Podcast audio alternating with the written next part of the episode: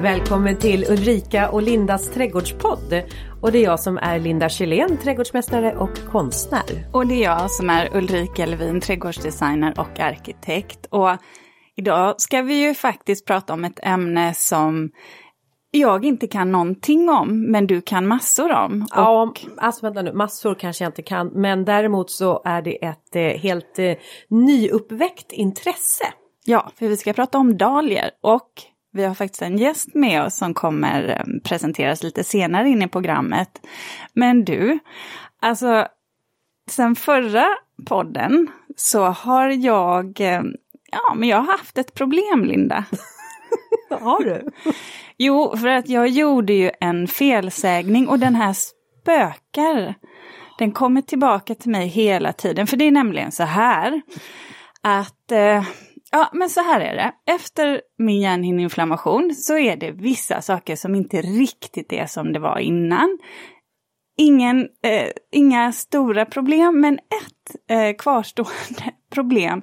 Det är att när min hjärna blir trött så får jag får svårt att hålla koll på bokstäverna. I vilken ordning de ska komma och om det blir rätt bokstav. Och i det här programmet, förra programmet då, så...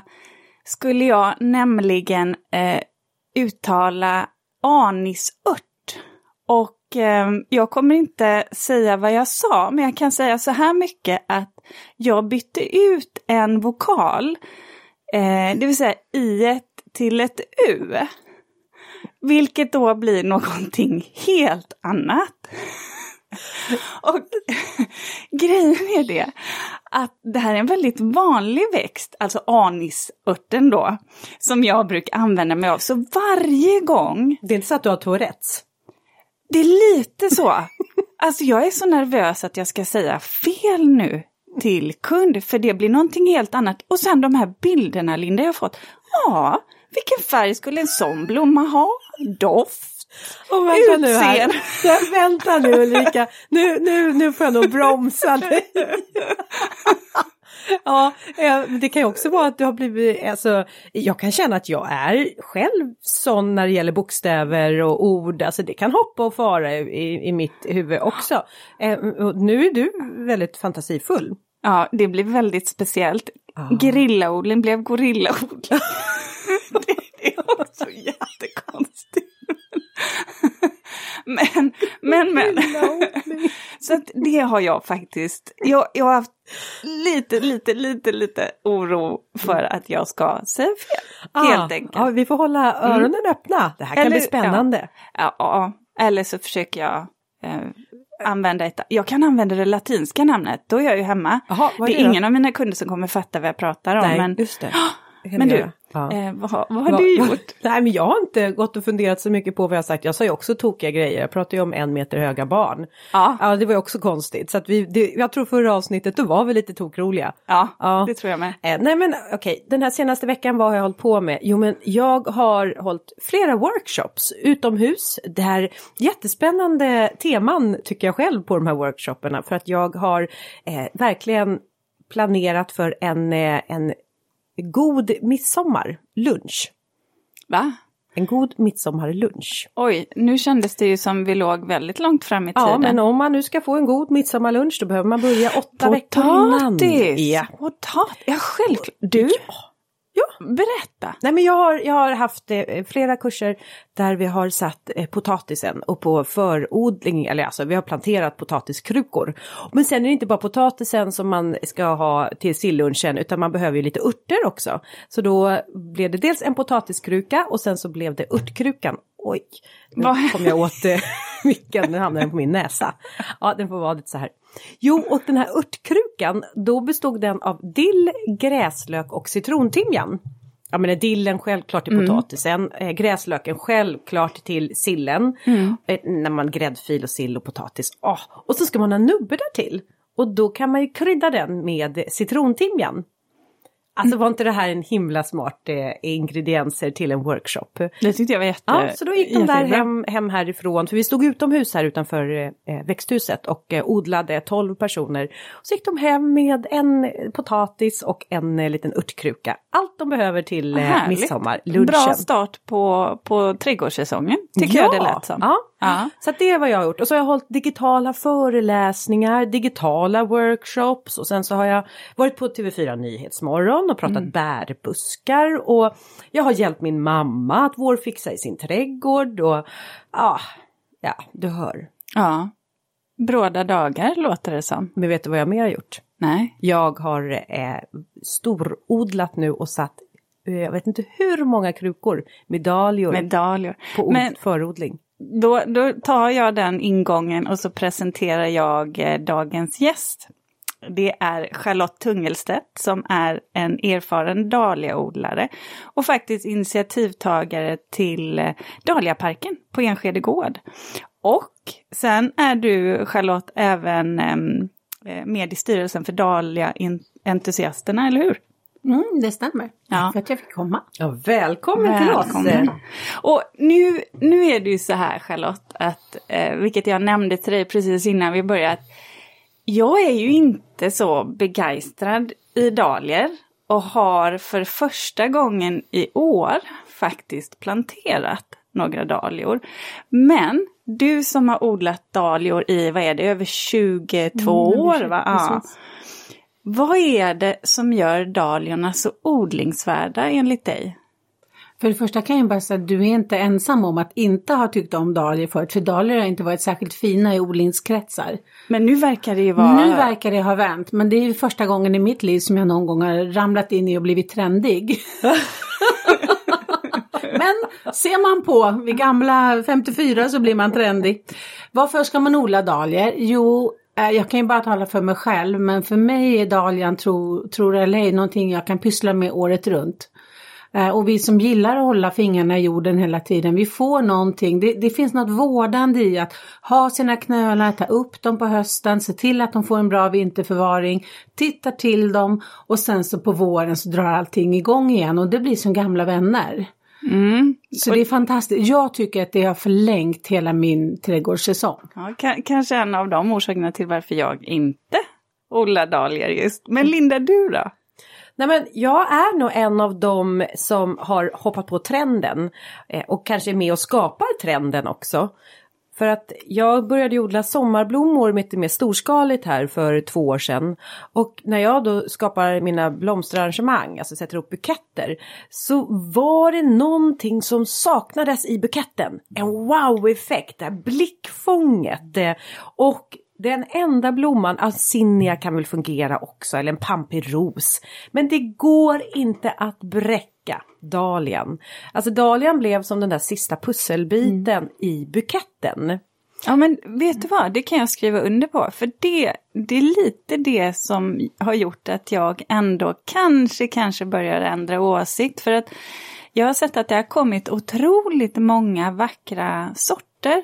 För det finns ju flera olika typer av dahlior, eller hur, Charlotte? Mm, det finns lite beroende på vilket klassificeringssystem man använder, så finns det mellan 13 till 14 olika klasser. Och det är ju kaktusar, det är dekorativa som är öppna, det finns bolldahlior, det finns pompomdahlior. Så att det finns en bred variation.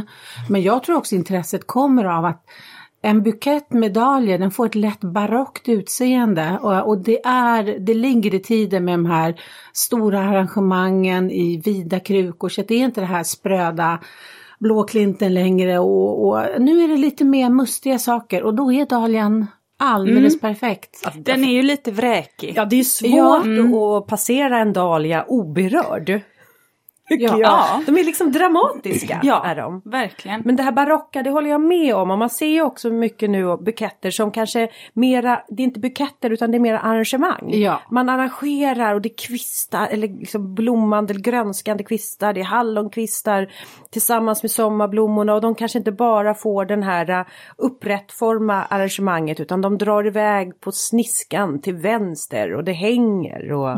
jag håller med. Och det är så tacksamt. Och dahlian är väl också en väldigt tacksam snittblomma. Ja, om man lär sig när man ska klippa den så att den inte har gått lite för länge i landet. Men om man tar den precis innan, då har du säkert en vecka, 10 dagar alla gånger. Precis, precis innan vad då? Innan den slår alltså, ut, eller vad menar du? Om man tittar i botten på, alltså under till på en dahliablomma, om den har börjat få lite bruna och skrumpna blad, då är den liksom passé. Då kommer den bara stå några dagar i krukan. Men, eller vasan. Mm. Men om man då tar en som... Den har... Så här är det. Nu ska jag ändra mig. En dahlia som man tar in i knopp kommer inte slå ut i vasen.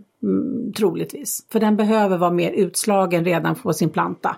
Så att, tar man en som är till en början som inte är några skadade löv på eller kronblad på, så kommer det här bli minst en vecka i vas. Så det är inte som pionerna då, de kan man ju gärna plocka i knopp och så slår de ut. Men knopparna i en dahliabukett skänker ju ett annat värde, för då blir de en kontrast till de här utslagna. Och de har ju ändå färg, alltså kanske inte den här riktiga färgintensiteten, men de har ju en färg som lite siar om vad som kommer komma här. Absolut, under kronbladen när de slår ut sig. Mm. Och då blir de knappformar också. Och vi längtar tills att dahliorna står i blom här ute. Men när du nämnde det här barock, alltså i arrangemanget, vad har dahlian för historia? Alltså dahlian är ju, för det första, det är ju Mexikos nationalblomma, så det säger någonting om ursprunget. Och nu är inte jag någon expert på historia, men det var ju aztekerna som odlade dahlia, men då trodde man att vissa delar av dahlian hade någon form av läkande delar i sig. Men i vår tid, modern tid, skulle jag säga att det är ett par hundra år sedan de klev över till England, och där började det stora odlingsintresset. Sen har det gått i perioder. Jag menar, vi har ju, när vi är ute från föreningen Dahliaentusiasterna och pratar, så möter vi många som säger att de har ärvt knölar från sin mormor och sin farfar eller vad man nu hade i trädgårdarna. Så att den har gått i en cykel i intresse, och nu kommer den tillbaka. Och det har väl kanske varit en 30-40 år sedan sist. Men är alltså dahlior så långlivade som man kan ha dem i generationer? Absolut. Ja, det är så. Ja. De kan ju, hur många år, alltså de kan ju 50 år kanske? Ja, kan säkert. Om du sköter din knöl och föryngrar den och delar den och ser till att den är i gott skick så att det inte ligger några gamla delar kvar som kan orsaka röta, då kan den bli långlivad. Så att ärva knölar, det är inget ovanligt. Det här ska vi komma in på sen, tycker jag. Hur man kan föryngra sina dahlior. Jag hade lite mer att säga om historien kring dahlian. Ja, för att den heter ju dahlia. Men var kommer namnet ifrån? Jo, men det kommer ju från en av Linnés lärjungar som hette Andreas Dahl. Som var den som, kan man säga, plockade hem dahlian till Sverige. Men han gjorde det ju inte för blommans skull, utan han gjorde det ju för just knölarnas skull. För att där tänkte han att det här ska man kunna äta. Mm. Men de smakade inte så gott. Men då, för att dahlian lär ju alltså vara besläktad med jordärtskockan. Men dahlians knölar var lite mer särpräglad i smaken. Och sen så på 1700-talet när dahliorna kom till Europa och spreds över Europa, så blev också dahlian en blomma för överklassen. Som så mycket annat i början. Alltså det börjar oftast där. Ja. Just många gånger det här trädgårdsintresset. Mm. Och så blev det det folkliga då. Mm. Men då tänkte jag faktiskt att vi ska börja från början. Det vill säga att om man nu ska odla en dahlia och man har inhandlat de här knölarna, kan vi inte ta det i liksom kronologisk ordning under året? Hur gör man när man planterar sina dahliaknölar? Ja, det beror lite på var i Sverige du bor såklart. Är det zon 1 så kan man ju göra en stor fin grop och lägga ner dem i sin trädgårdsrabatt. Om man inte har massa sniglar. Vi som bor lite högre upp i zonerna, vi får kanske fundera på om vi vill dra igång våra knölar lite i förväg. För att sen kunna sätta ut en rejäl planta i våra trädgårdsland. Det är också att föredra om det är så att man har sniglar. För då klarar sig plantan mycket bättre. Om den har fått kommit och vuxit upp lite. Så när man kommer hem från affären så ska man titta på att knölen, om man inte kan plöja den på en gång så lägger man den så svalt man kan. Och sen så när det börjar bli dags, i zon 3 då, där jag bor i Stockholm, så brukar vi plantera ut dahlior runt nationaldagen. Och innan dess så börjar förodla kanske 6 veckor innan, tycker jag blir lagom. Börjar man, just nu är det så populärt med dahlior och det är många som har dragit igång sina dahlior både i januari och februari och de är ganska rangliga nu. Därför att då behöver man ju tillsätta jättemycket extra ljus och det är inte alla som har. Sätta dem på fönsterbrädan, det räcker inte. Så jag tycker gott och väl att man kan vänta. Så sen drar man igång dem ett par veckor innan där då, som jag sa, 6 veckor. Och sen kör man ut dem i landet när det har blivit en liten planta. Och det finns faktiskt få saker som är så lättodlade som dahlior. Så jag kan nästan bli lite förskräckt över alla de här oron och det är regler och man ska göra si, man ska göra så. Det viktigaste när man odlar de här, det är att ge dem god jord, näring och vatten. Och sen kommer man bli belönad med en fantastisk blomning. Mm, men då backar jag tillbaka. För mig då som precis har odlat dahlior, förodlat dahlior. Och de har kommit upp, ska jag säga. 5 av 6 har i alla fall tittat upp i krukan. Så att det funkar ju uppenbarligen även för mig. När var det du satte dem då? Kanske lite tidigt. Förlåt, var inte meningen att jag skulle hänga ut dig nu. Nej, och bara... Jag satte dem väl faktiskt här nu i april. Jag trodde jag var för sen. Men det var jag inte då. De är inte rangliga än. De har kommit ganska lite. Så kanske att jag klarar mig. Du kan ju bromsa dem om du ställer dem till kyligt. Men stanna nu. Vi måste så här. Kruka, alltså storlek på kruka, vad ska jag ha, alltså hur djupt ska de sitta, alltså det är massor med grejer som hänger under den här knölen, ska de spridas ut eller, alltså hur tänker du odla det, tänker du ha med trädgårdsland eller i kruka? Jag vet inte. Nu tänker du främst, alltså du ska förodla, hur placerar jag, det finns ju en upp och ner sida, en skälka på den här. Förra årets skälk ser man ju. Ja. Den ska vara uppåt. Ja. Okej. Ja, det kunde till och med jag lista ut. Men sen liksom, ska allt vara under jord om man ser så hela knälen? Olika. Det är det jag menar, att det finns så mycket hittepåregler hur det ska vara. Det spelar ingen roll. Du kan gräva ner den i en kruka så att allting är dolt. Och du kan göra som vissa, låter den gamla skälken titta upp lite. Jag tycker det är dumt för alla gamla växtdelar kan angripas av mögel och annat. Så jag klipper bort den gamla skälken. Det du ser som hänger inunder, som du beskriver det. Ja. Det är ju de magasin som löken har levt av för att klara vintern. Det ser som, ursäkta om jag säger det. Riskorvar. Men det ser som, jaha, jag tänkte säga pungar. Ja, det kan det väl inte långt ifrån varandra. Om man tänker. Nej, men en sån här liten rotdel. Knöl eller... Ja. Det är ganska roligt. Vissa trädgårdsmästare kallar det för rötter och andra säger knölar. Men det är lite olika skolor där med. Men det här som du då relaterar till. De ska ju ner i jorden. Men om det är så att någon lossnar så spelar det ingen roll. Det behöver man inte bli nervös för. Det är till och med så att det kan ligga löst i påsen när man köper. Ja. Troligtvis så kommer det inte vara en oliv i dem. För att om det ska finnas, om du vill ta den här lösa lilla... rotdelen och plantera den i kruka, så måste det finnas en tillväxtpunkt på. Det är inte säkert att det finns på de där som har lossnat. Tillväxtpunkten kommer ifrån skälken där det sitter själva stammen. Så finns det ingen del av den med, då kommer inte din lilla knöl bli något. Alltså, men hur kan man bedöma att knölarna är bra då? För det kan jag ju tycka. Du pratade, Linda, om små ögon. Eller till, men kan, det är inte alltid det finns. Nej, alltså ju senare på säsongen man köper sina dahlior, desto mer tydligt blir det ju att det finns små ögon eller skott som börjar titta fram. Men alldeles i början där i februari-mars, då är det ju knappt att man ser ögonen. De har ju inte vaknat ännu. Nej. Men då kan man ju känna på knölarna. De ska ju vara lite så här saftspända och inte alldeles för pösiga. Sen är det så här, en knöl som är torr har större chans att överleva än en som är för fuktig och blöt. För den har förmodligen möglat om man nu tittar på sin vinterförvaring.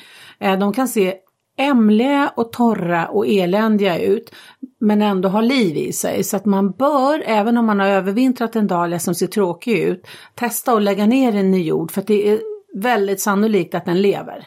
För den har ju då använt de här frö eller rotdelarna som sin näring under vintern och fått och överlevt på grund av det. Så att torra knölar är oftast liv i, även om det ser eländigt ut. Men det är precis som vi tittar på krukväxter. Det är bättre att utsätta sin krukväxt för torka än för mycket vatten. För då blir det ju syrebrist. Absolut. Men du, brukar du gå in och putsa till de här liksom, rotdelarna då? Brukar du gå in och putsa till och klippa och liksom göra dem tjusiga? Alltså jag gör ju det, men det är ju av ren meditativ. Jag tycker det är kul att stå och pyssla. Yeah. Så, men är det nödvändigt? Nej.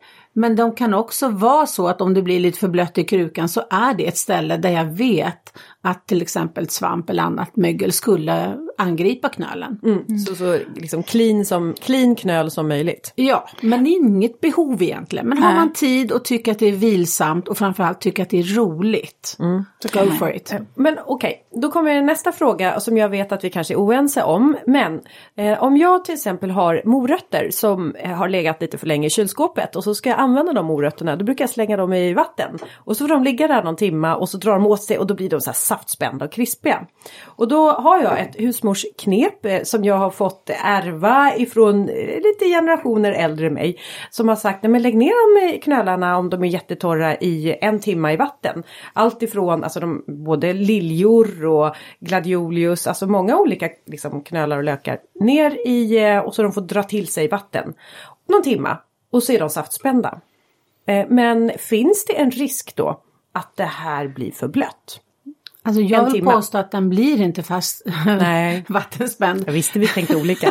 Så här är det. Om du lägger ner en ranunkel, om du lägger ner en anemon, då kan du med blotta ögat se att den sväller, den blir större. Men om du lägger ner en dahliaknöl händer absolut ingenting. Däremot så den blir ju genomblöt, och risken då som jag upplever och många med mig är att när du sen sätter den i jorden, då är det lite för blött redan. För den har vid det tillfället inga sugrätter att dricka vatten med. De utvecklas efter ett tag. Så att jag vet att många gör det, och kanske inte så stor skada, men jag som odlar så många, jag skulle inte ha tid att stå och bada knölar. Men sen handlar det också om när man lägger ner den här knölen då i jorden, då ska man ju kanske inte vattna jorden. Helt rätt. Eller hur? Nej, inte alls. Nej, därför att om du tänker... Oj då Ulrika... Fast 5 av 6 har kommit upp. Fast vi kanske skulle haft det här snacket lite tidigare. Ska du ta det i öronen nu Ulrika och säga ajabaja. Så man stoppar bara ner det i jorden helt enkelt? Ja, för när du köper din påsjord och sätter tassarna i den, så är ju den alldeles fuktig. Om du tänker den är kall och lite fuktig, och det räcker alldeles utmärkt att väcka en dahliaknöl för. Men skulle du gå ut och ta din egen kompostjord som har legat och är torr och fnasig, det är klart att jag skulle vattna. Ja, jag fattar. Men då kanske det är en förklaring till varför en dahliaknöl inte kom upp. För att det var för blött eller för torrt? Blött tror jag. För blött tror du? Ja, jag vattnade. Jo, lite grann. Väldigt lite, men lite grann. Men så här, nu då. Så har dahlian börjat titta upp. Mm. Hur gör man då? Vattennäring, ska den bindas upp? Du ska sköta den som en helt vanlig kruka, en krukväxt. Vattna när den ser torr ut, se till att den får... jag tror på det här att ge lite näring ofta. Så jag skulle ta vanlig flytande näring. Kanske göra till och med mindre än halv dosering. Och sen vattna lite med det varje gång. Jag håller med dig. Jag gör precis likadant. Jag ställer sällan mina växter på diet. Om det inte är så att jag ska anlägga en äng till exempel, då kanske jag måste ställa den marken på diet. Men annars så ger jag faktiskt näring till mina växter. Svag dos under hela året gör jag. Så att jag håller med dig där. Men okej, så då har vi kommit till att dahliorna, de är planterade kring 1 maj. Är satta i jorden på förodling. Och sen så har de börjat att titta upp lite. Och sen där kring 6 juni, nationaldagen. Då är det då dags. Då planterar vi ut. Då hissar vi inte bara flaggan i topp utan då är det dahlian i topp. Och jag älskar det där när man får ett datum att förhålla sig till. Ja. Visst är det härligt? Ja, nationalen. Det är ju fast och det kan man då tänka alltså, egentligen överlag. I alla fall om man bor nu som vi här uppe i Mälardalen, Stockholmsområdet.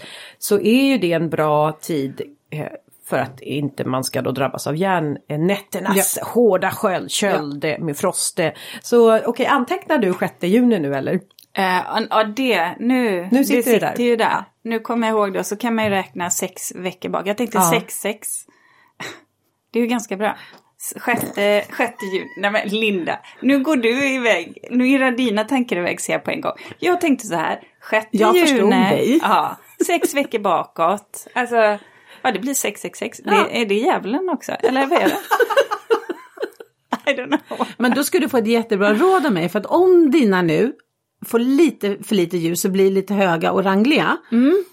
Då tar du och gräver ner dem extra djupt i planteringsgropen. Därför dahlior är precis som tomater. Den fortsätter sätta nya rötter ut med hela skälken som hamnar i jord. Så att då kan man verkligen kompensera för om den har dragit iväg. För det som händer då, det är att den blir lite ranglig så man är rädd att själva tillväxtpunkten kan brytas av. Men om du då gör en stadig grop, fyller på ordentligt med jord och gräver ner den, då blir den jättestadig. Och då behöver man inte... Och då behöver man inte ha växtstöd och sånt till heller. Till höga dahlior skulle ju absolut sätta en pinne i alla fall. Men det finns ju alltid från 40 centimeter upp till 2 meter. Ja, jag har ingen aning. Har du någon namn på dina dahlior som du köpte? Jo, det har jag nog. Men i min värld så är de... Jag kallar dem för vita. Du kallar dem för vita? Mm. Det är, men alltså, jag kan inte komma ihåg allt. Titta inte sådär på mig nu, Linda. Jag har inte gjort som du. Jag har inte skrivit fina etiketter. Jag har faktiskt gjort det ute. För här ute i växthuset så... Jag har ju ganska många på förodling här ute. Mm. Men du, intressant det här då att man kan gräva ner lite längre djup. Alltså längre ner. Jättebra. Ja, så då behöver man inte tänka på de ska ligga 5 centimeter under jordytan och grunt och... Utan då kan de faktiskt vara längre ner och då kan man rädda en ranglig dahlia. Absolut. Mm. Jag har så många frågor. Men jag måste ställa... nej men tar du den? Ja, jo men då undrar jag så här. Vi säger att det finns ju många olika storlekar på dahlior och sorters dahlior. Sommardahlior. Mm. Stämmer det att det är sticklingsförökade dahlior? Eller vad är sommardahlior? Sommardahlior är någonting som branschen har hittat på för att kunna sälja. Jag menar, även om du köper en sticklingsförädlad dahlia, vilket är ofta i handeln när det är krukväxter, så kommer ju den sätta en knöl likt alla andra dahlior. Köper man en fröpåse där det står sommardahlior, ja men då är det frön från vilken dahlia som helst, höll jag på att säga. Så att sommardahlior som begrepp är ingenting som vi dahliaodlare håller på med. Jaha, det har vi lämnat bakom oss. Nej men det är inget så. Däremot så kan jag förstå att man vill kategorisera utifrån handelns perspektiv. Det har jag full respekt för. Men varför det då? Ja, men det kan väl vara enkelt att sätta en etikett på så att kunder förstår att det här är... Men det är som jord. Man ska ha liksom... Ja, men om det inte är någon skillnad på en sommardahlia och en vanlig dahlia. För mig så klingar det som... Det här är en ettåring.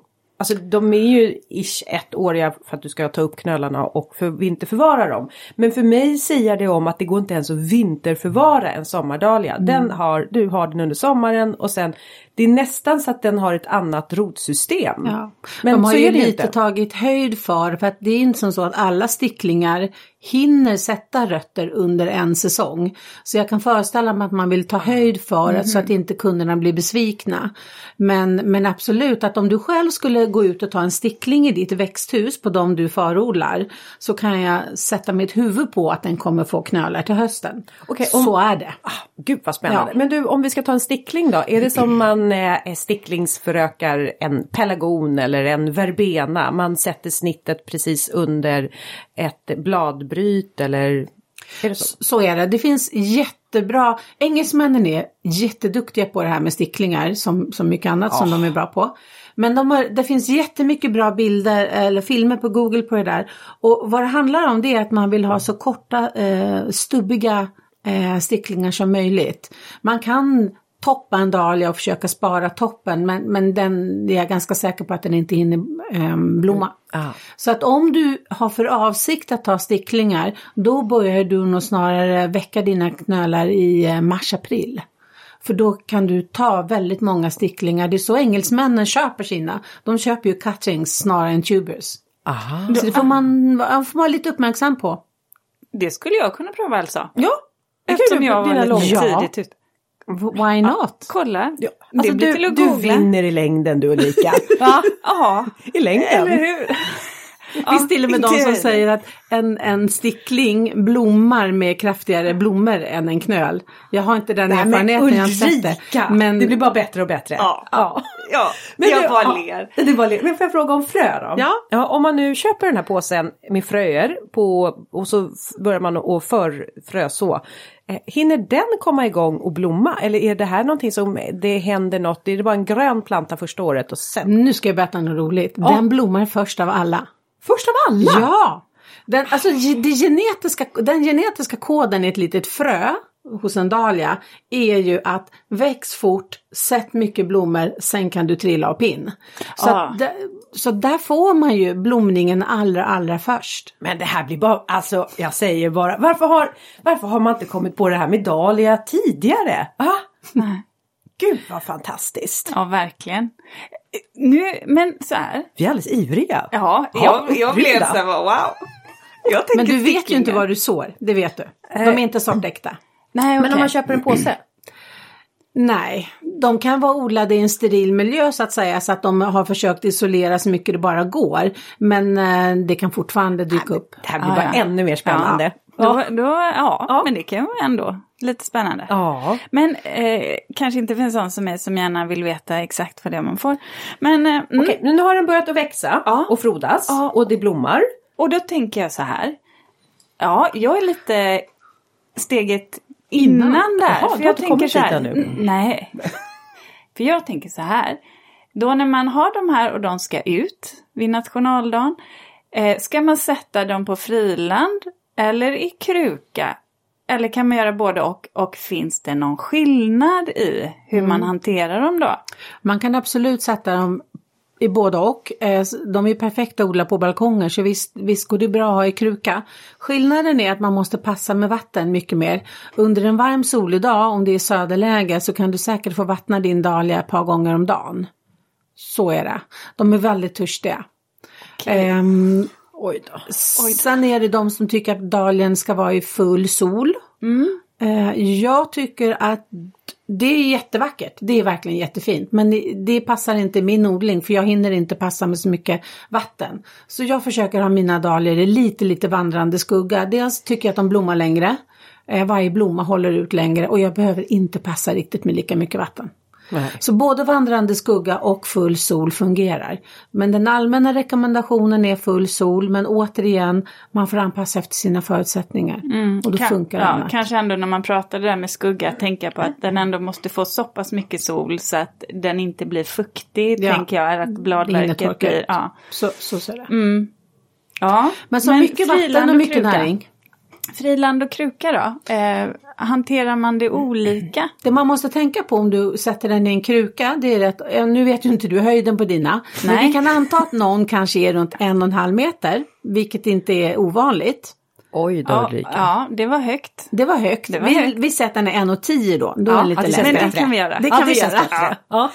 Då måste du ändå ta en stor kruka. För att när vinden kommer på en sån hög växt, då blir den ett vindfång. Mm. Så du måste tänka på att dels utvecklas knölen väldigt mycket. Så stor jordvolym och stadig kruka så att den inte välter. Pratar vi 20-40 liters kruka? För till en knöl? Ja. Minst 20 skulle jag säga. Ja, en hink. Mm, en hink. Jag har ett ekfat. Ja. Det kommer funka bra. Hur många har du där då? Jättebra. Vad sa du? Hur många har du i ekfatet? Nej, just nu står de i andra krukor. Men jag tänker... Hur många har du tänkt? Jag har ju 5. Ja, just. 5 i ett ekfat. Ja. Lite mycket. Ja, 3 i ett ekfat. Perfekt. Ja. Men då måste du måste gödselvattna. För varje knöl kommer ganska snart äta upp näringen. Så även om det är ett stort fat. Mm. Jag känner att jag kommer ha ett schema när jag åker bort och mina barn kommer flytta. Det är bra. Faktiskt. Barnarbete är underskattat. Ja.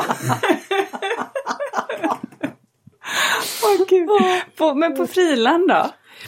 Vad händer då? Och hur sätter man ner dem där? Alltså beroende då på om du behöver kompensera för att den har blivit lite ranglig. Annars gör du bara en planteringsgrop. Du så här, behöver inte oroa dig för att du sätter den för djupt och stjälken blir skadad. Rejäl grop, lite kogödsel i botten. Ner med plantan och täcka upp med jord och så vattnar du samtidigt. Mm. Och jag tycker man ska sätta ner sin stödpinne vid planteringen så att man inte sen riskerar att trycka sönder knölen. Ja, det är som när man planterar träd, att man gör det före. Mm. Men tycker du att man ska samplantera dahlior med andra växter eller ska man ha dem åtskilda? Mitt vackraste dahlialand är ju i min sparrisrabatt. Är det svar på din fråga? Ja, jag fattar. Men finns då det en så här invävd? Ja, alltså det är så magiskt. Ja. Nej, men jag tänkte så här, finns det växter som man faktiskt inte ska sätta tillsammans med dahlior för att det blir liksom knepigt med rotkonkurrens? Jag fattar ju att man inte sätter dahlior under ett stort träd eller stor buske där det blir för torrt. Ja, det kan man ju bortse ifrån då, men annars är det någonting som alltså, du bara... Dahlian kommer ju må bra i vilken plantering som helst, höll jag på att säga.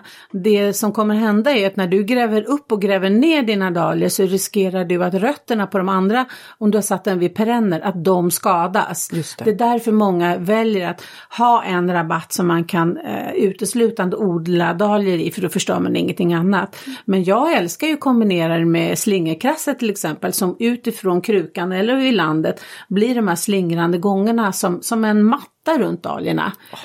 Jag tycker det är jättefint med jätteverbena.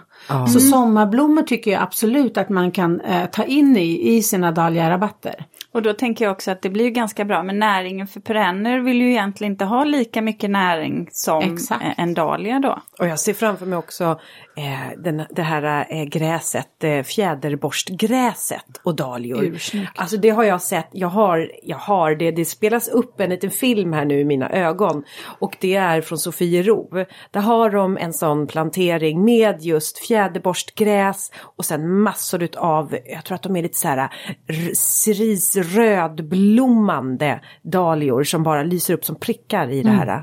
Ja, det är så läckert. Ja. Men då har jag två saker till här som jag känner att vi måste hålla koll på. Eller ja.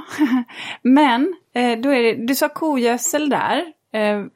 Och i kruka så behövde man ju ha lite mer näring. Men om man har lagt ner kogödsel på friland, behöver man gödsla mer under säsong då? Alltså är det precis som sommarblommor, lite gödsel under hela tillväxtperioden? Mm. Jag brukar ge en extra giva. Men då... När knoppbildningen kommer igång, då tycker jag det är lagom att ge en extra giva. Men då tar jag ju ett kvävefattigt gödsel. Därför att om jag fortsätter med kväve, då blir det väldigt mycket blad. Alltså då tar du ett PK-gödsel egentligen? PK-gödsel, exakt. Mm. Och det kan heta höstgödsel, det kan heta potatisgödsel, i vissa fall tomatgödsel. Mm. Så att man får titta på det så att fosfor och kalium är höga och kväve är lågt. Mm. Och sen... Hur beskär man sina dahlior? Alltså överblommande blommor, är det bara att knipsa bort? Och om jag vill ta in den som snitt, ska jag tänka på något särskilt var jag liksom lägger snittet då? Alltså så här är det, en dahlia kommer blomma... ju mer du plockar, det är som luktärter, ju mer man plockar in desto mer knoppar sätter den. Så att man ska absolut gå och deadheada alla sina dahlior. Har du deadheada? Ja, det finns inget bra uttryck. Ja, jag tycker det är fantastiskt. Jag lärde mig det förra året av en trädgårdsmästare. Du överhörde det samtalet. Var det Slottsparken i Malmö? Ja, det var det. Och jag tänker ju deadheada i något annat. Ja. Knipsa av blommorna helt enkelt som är överblommade. Ja. Och när jag säger något annat är att jag har jobbat som flygvärdinna. Och då kallade man en själv för deadhead när man bara transporterades emellan olika städer, men man inräknades inte i besättningen och knappt heller som passagerare, man var deadhead. Ja. Fattar. Ja. Nej, det är inte samma sak med dahlia. Nej. Nej, men ta bort knölarna. Men sen när man ska ta in för vas, det tycker jag är lite mer intressant. För det kan bero lite på olika sorter. Vissa dahlior har längre skälkar. Och det är klart att de lämpar sig lite bättre att ta in i vas. Så är det. Mm. Lättare att arrangera. Annars så kanske de bara blir en liten blomma. Ja. Men sen så är det ju också, om man tänker på hur blommorna kommer, så först kommer ett mittenskott och från det så skjuter det sidoskott. Och då är vi kanske 20-30 centimeter under själva huvudskottet. Det kommer som en krans. Vill du, om du är en odlare och vill sälja snittblommor, då tar du i regel bort mittenskottet, för du vill att sidoskotten ska utvecklas. Medan om du är i England och ska vara med på en utställning, ja, då tar du bort sidoskotten för att mittenblomman ska utvecklas. Men vi som odlar bara för att vi älskar dem, jag tänker ju inte så, utan jag tar ju mittskottet och sätter in en vas och sen får de andra gå ut. Mm. Men det finns lite beroende på varför man odlar, så gör man på olika sätt. Jag tänker så här, när det gäller dahlior så måste väl de rimligtvis angripas av olika sjukdomar och skadedjur. Och jag vet att du, Linda, har ju ett knep när det gäller, och vad heter de där? Tvestjärtarna. Exakt. Mm. Vad gör man åt dem? Ja, det här knepet har jag faktiskt lärt mig utav Maj-Lis Pettersson, som är allas våra växtskyddsdoktor. Och hon tipsar om det här. Och då tar man alltså bambukäpparna, som man också använder som kanske växtstöd i rabatten. Man tar bambukäpparna, man klyver dem på liksom tvärslår dem så här, rakt över på mitten. Inte mitten, vad heter det? Man längs med. Ja, längs med. Så att man får 2 stycken halvor utav bambukäpparna. Ah, ja. Mm. Ja. Så då står man där med sina 2 halvor av bambukäpparna. Och då kan man ju se att de är ihåliga inuti som en gång. Och då lägger man ihop de här bambukäpparna och så kan man ta ett snöre och binda ihop dem. Och sen så sätter man ner dem i rabatten och sen så på dagtid då går man och vittrar de här bambukäpparna. Så då tar man med sig de här käpparna, som förmodligen där inne ligger de då tvestjärtarna på rad. Och så tar man med sig dem till komposten. Och där öppnar man upp och sen så pillar man ut tvestjärtarna, så får de bo på komposten istället. För alltså tvestjärtar är ju inget skadedjur, de är nyttodjur, men de behöver ju inte äta upp kronbladen på tvestjärtarna. Mm. Och sen så sätter man ihop det här igen och så håller man på och flyttar sina tvestjärtar. Lite pyssel alltså. Ja. Mm. Mm. Finns det några fler sjukdomar sådär, Charlotte? Nej, alltså vad man vill åt är ju att man måste mekaniskt flytta bort dem. Yeah. Sen hur fällan ser ut, det finns lite olika varianter. Men vi vill absolut inte hålla på med gift och såna här saker i våra trädgårdar. Så det handlar om... Vi kan inte ens uttala namnet. Jag tycker det var bra. Gips. Jag har ingen aning. Jag kan inte ens uttala det. Nej. Samma. Det är så konstigt det där med gift. Jag vet inte ens... Ja, nej men inget gift. Så det är mekaniskt att plocka bort dem. Mm. Så är det. Men sen är det så att om en planta är välskött så står den emot vissa angrepp också. Så har man välskötta plantor, så då får man klippa bort de blommorna som är angripna, så kommer det nya. Ja, balansen. Ja, balansen är jätteviktig. Mm. Men annars då, kan de få mjöldagg? Ja, det kan de ju få. Och mjöldagg är ju när de får torkat. Ja, som balansen igen då. Mm. Som alla, eller som så många andra. Sen kan jag ju tycka att det är svårt att bli av med om det får fästa. Mm. Tyvärr. Och det finns ju lite såna cumulus och det att köpa, om man kan testa. Och jag har testat olika varianter. Men jag tycker att det är lite svårt. Får man det en säsong och man har misslyckats, då får man nog ta nya tag till nästa säsong. Oj då. Menar du på att vissa sorter är mer benägna att bli angripna? Nej, det har jag inte noterat. Däremot så är det min egen tid, om jag inte har mäktat med att sköta dem som de skulle. Att jag har misslyckats med vattningen till exempel. Så att det är nog snarare skit bakom tangenterna. Ja, du kommer få vattna ihjäl, Linda. Du menar att jag har så många som står här ute? Du har ju ofantligt många. Ja, men då vet du vad du ska göra i sommar. Ja, jag vet vad jag ska göra. Men och alla, och hönor och allt vad det var. Ja. Någon som har någon sån här bra bevattnings till mig, så hör av er. Ja. Hör av er. Ja. Du tänker säga lite tyst i parentes. Vi kommer in på någonting här nu faktiskt som jag vill veta också. Det är ju övervintringen. Vi säger nu att nu är dahliasäsongen över. När plockar jag upp lökknölarna? Ursäkta. Och hur hanterar jag dem? Egentligen så kan de stå tills frostnätterna har börjat komma. Och då ser man ju att hela allting bara fryser sönder. Det blir som svart, slämmigt ovanmark. Men knölen kan ligga ett par frostnätter till utan problem. Så det är ingen stress. Man behöver inte känna någon sådär, nu blir det kallt, jag måste ut och ta upp dahliorna. För de är ändå skyddade i jorden. Men så fort frosten har kommit, då är det ju inte intressant att ha dem kvar längre. Så då gräver man upp dem. Enklast är att klippa av skälken kanske 1 decimeter från marken.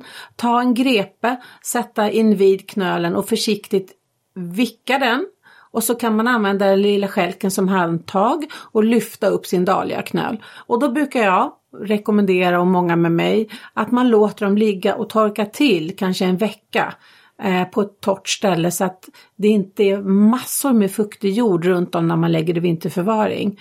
Och sen när det gäller vinterförvaring så får man ta till de knep man har. När jag bodde i lägenhet inne i stan hade jag min papperskasse i garderoben. Det fick vara bra så. Och nu bor jag i ett hus, nu kan jag ställa dem i garaget. Så att det är lite, har man för varmt, då får man kompensera och kanske ta en blomspruta någon gång under vintern och spruta ner lite på sina knölar så de får hjälp att hålla fukten. Har man på gränsen till för fuktigt, då måste du gå och titta så att de inte ligger för nära, för då kan det bildas mögel och att de ruttnar. Men lägger du dem i sågspån? Nej, så sågspån förstår jag inte varför det är bra råd överhuvudtaget, för det drar fukt ur knölar. Så nej, det tycker jag inte. Däremot kan man lägga ner lite fuktig torv eller någonting om man har.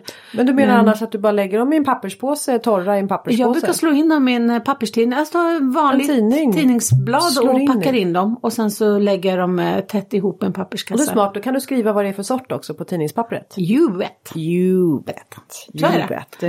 Men du sa också att, så när du tittar till dina dahlior så gör du det genom att du kanske fuktar eller du, Men du, om man så här känner att men det där verkar ju himla mäktigt att hålla på med, och jag har ju krukodlat mina dahlior, kan jag inte bara ställa in hela krukan i garaget?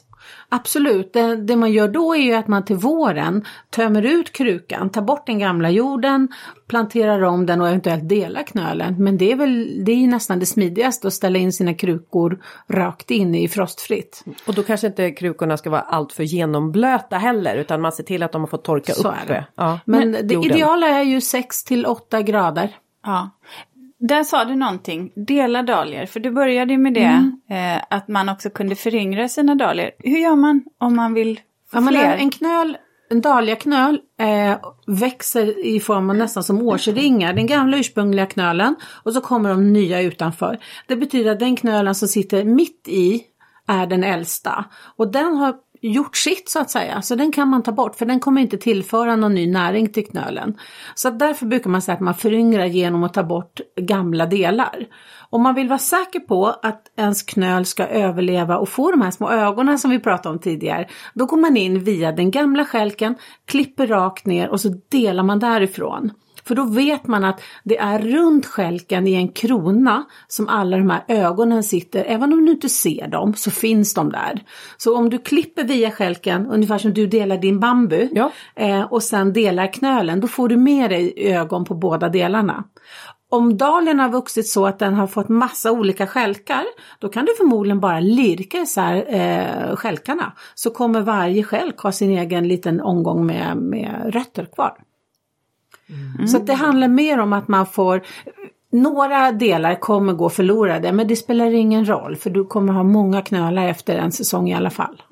Men hörni, vi måste hinna prata om olika sorters dahlior. Ja, det var det jag tänkte komma in på. Jag kan ju säga att jag har vita dahlior, en pompomdahlia och en inte kaktus utan sån här fylld. Dekorativ. Ja, tack. Linda. Men Linda, vad har du för sorter? Kan du inte säga några? Och gärna vilken färg den har och typ. Nu skulle man ju önska att det här var lite tv-ruta eller sådär, så att man kunde se. Men jag har faktiskt några olika sorter, för jag ska sätta igång och odla lite mer storskaligt med dahlior också. Ta dina topp 3 nu då. Ja, okej. Kom till sak, Linda, var det det du sa? Ja. Okej, jag gillar den här. Det här är en dahlia, den heter La Recoleta. Känner du till den, Charlotte? Den är ordat mycket. Vad vill du berätta om den? Den är dekorations... dekorativ dahlia. Den är ett alternativ till Arabian Night om man vill ha riktigt mörka. Arabian Night har blivit så att det kommer som ett gult öga på dem ibland och de är inte så roliga. Men La Recoleta blir inte sån. Nej, så, och den här är ju liksom riktigt mörkt purpurröd. Den går nästan åt mörkbruna. Apropå barocka arrangemang. Ja, du förstår att jag valde den där. Mm. Ja, sen har jag en till och den heter Pink Magic. Och det är en nekrosdahlia. Och den får såna här små strimmor, rosa strimmor på lite ljusrosa kronblad. Och sen har den, den går i varma toner. Så den har som en liten persiko-nyans där. Känner du till den? Den där är ju det trendigaste nu, lite bubbelgumsliknande färger. De är ju så fina. Bubbelgumsliknande färg. Ja, jag har prickat rätt med 2 trender. Ja, nu ska vi se vilken vi har mer här då. Den här då. American Sunset. Den är... Alltså den här skulle jag kunna ha i håret. För den är samma färg som mitt hår. Och jag skulle kunna... det var någon som sa att dahlior ser lite ut som så här franska hattar. Så här modehattar. Mm. Och är den inte läcker? Den hade ju varit jättefin med någon mörkviolett hög spira till. Ja. I snitt. American Sunset. Ja. Men alltså apropå att jag kan ha i håret. Ser inte ni vad jag har på mig då? Jo. En dahliablus. Ja, okej. Det krävdes någon som var lite mer observant än jag. Jag likvärd har kläder på det. Ja, precis. Jag har en dahliablus på mig dagens till ära. Ja. Man kan klä sig i detta. Mm. Men det där tycker jag är roligt. Därför att det finns ingen rabatt som inte vinner på att ha något orange i sig. Det är märkligt med dahlior. Den får alla andra färger att poppa upp. Så. Ja, då jättebra val. Ja. Charlotte, dina topp. Dina topp 3. Vet du vad ni hade ju frågat att jag skulle ta med mig det. Mm.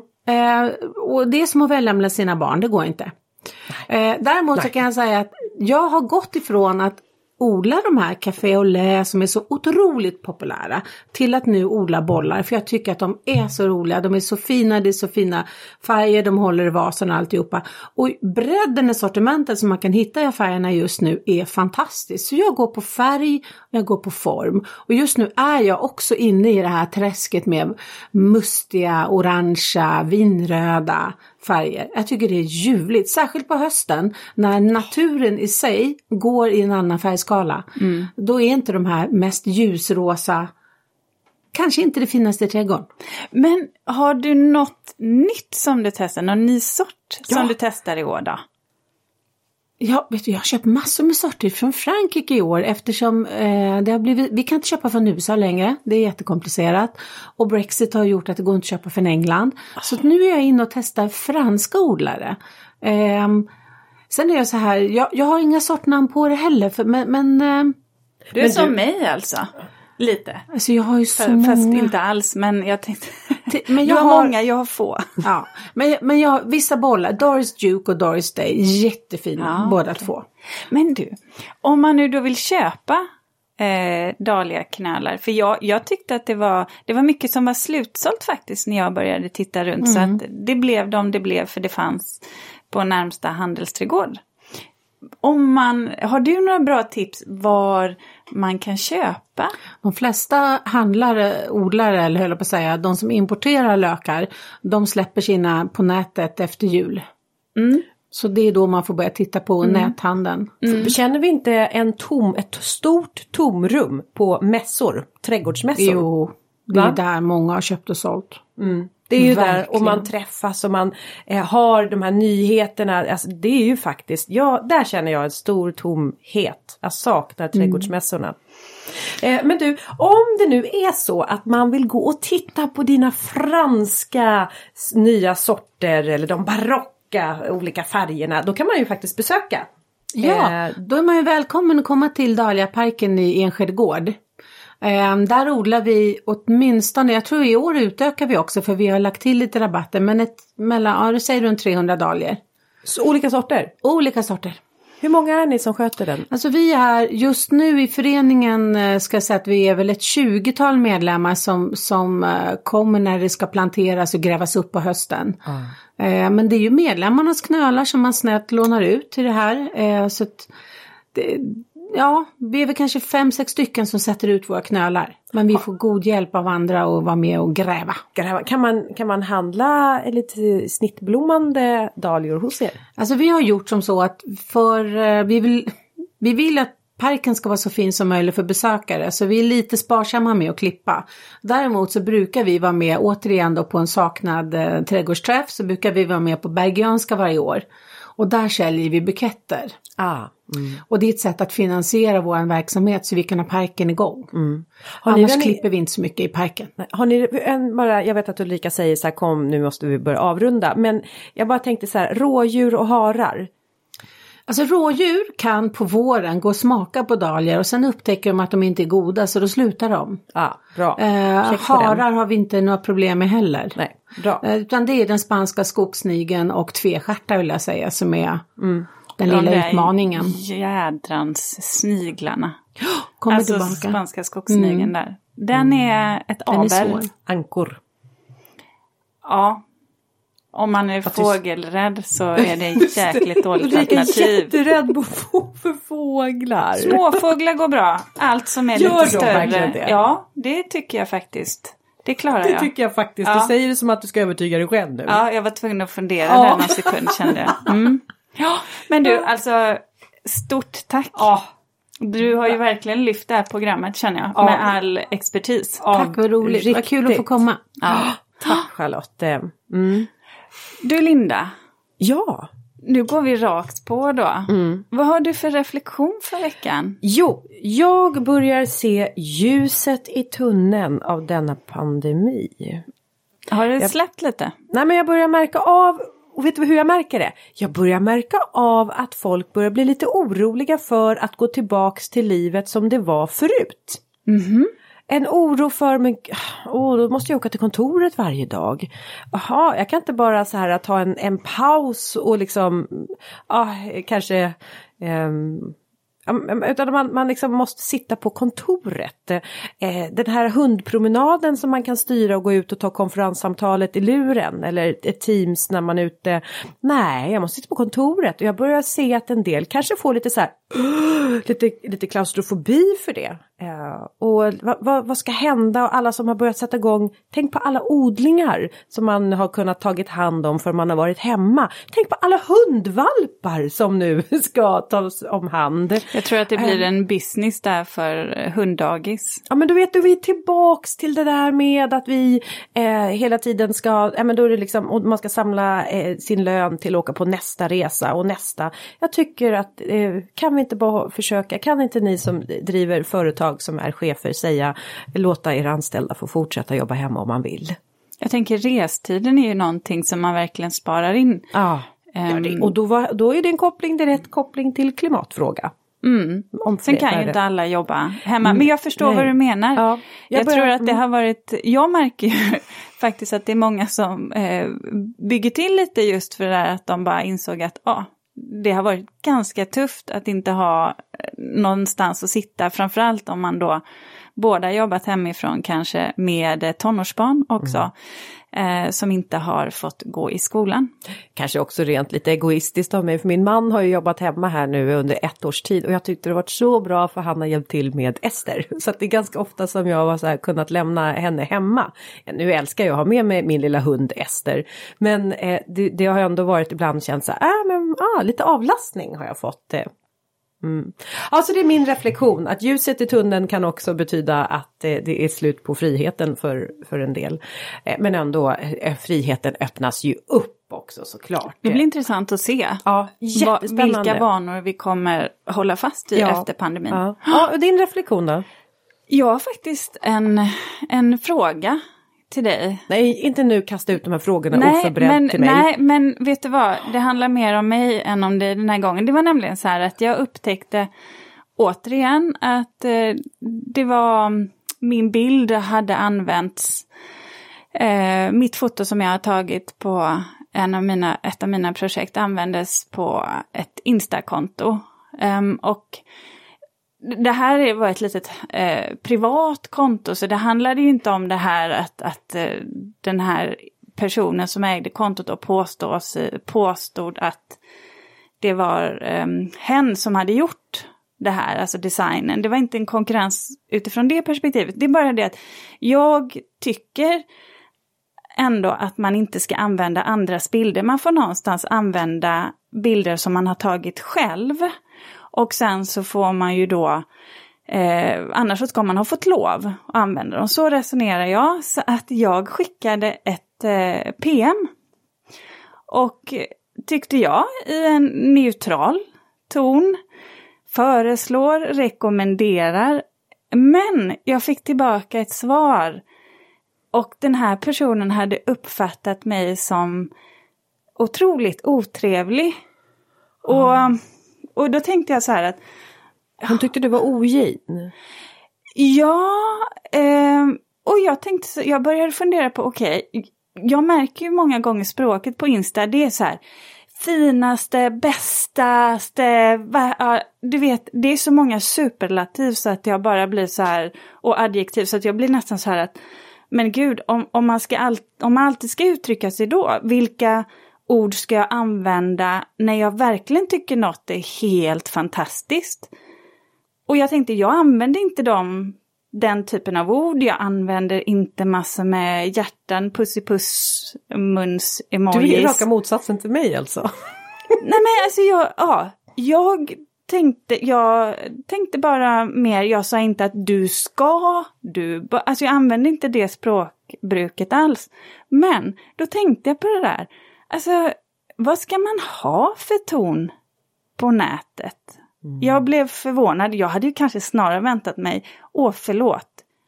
Det är klart att det är det som gäller. Och då insåg jag att här hade jag uppenbarligen en helt annan åsikt än vad den här individen hade. Det kan ju säga också en del om, alltså, om man nu vågar sig på att ta en bild utan att fråga, så kanske det också är jag vet inte hur personen är, men det är också ett sätt att man vågar göra det. Det är ju lite tufft ändå, och då kanske man är lite tuff i sitt svar tillbaks också. Ja, eller känslig också, eftersom man reagerar så starkt. Ja. Jag vet inte, men hur tänker du kring ton och hur du uttrycker dig? Nej, men jag är superlativen, är jag. Ja. Ja, men därför att jag känner så här, det är så bra, och det är för mig. Ja, men det är som nu har jag haft en konstutställning och jag har fått många fina komplimanger. Och vad ska jag säga när någon säger att mina tavlor är vackra? Jag blir ju jätteglad. Och tack snälla för att du säger det. Men jag vet inte, snälla kanske inte ett superlativ, men så vill jag inte att man ska känna tack snälla, de är ju inte snälla, de säger ju bara vad de uttrycker, vad de känner. Men jag är nog mera för lite stora ord kanske än vad för sparsam. Det var väl bara det att det här var ju mer eller mindre en, det är ju inte en tillsägelse, men det var ju någonstans en uppmaning om att ta bort det här fotot, att inte använda det. Och då tycker jag att då är det jäkligt svårt att skriva blinkande öga och pussmun eller... Ja, men förstår du? Men jag insåg det, att jag hade ändå tänkt till, tyckte jag, hur jag uttryckte mig. Men jag insåg att det föll inte i god jord. Vad hände då? Nej, jag bara sa... Som bilden det, borta? Ja, det löste sig. Hen följer inte mig längre. Så kan man väl säga. Och ja, det kan jag väl någonstans köpa. Det är ju ändå fritt och står var och en fritt. Ja. Men vi hoppas att ni som lyssnar följer oss på Ulrika och Lindas trädgårdspodd. Ja, och så har vi ju vårt mejlkonto nu, ulrikaochlinda@gmail.com. Tack för att ni har lyssnat. Ja, tack. Och hej då! Hej då! Ja, det är Charlotte. Ja, men det kan vi väl ändå.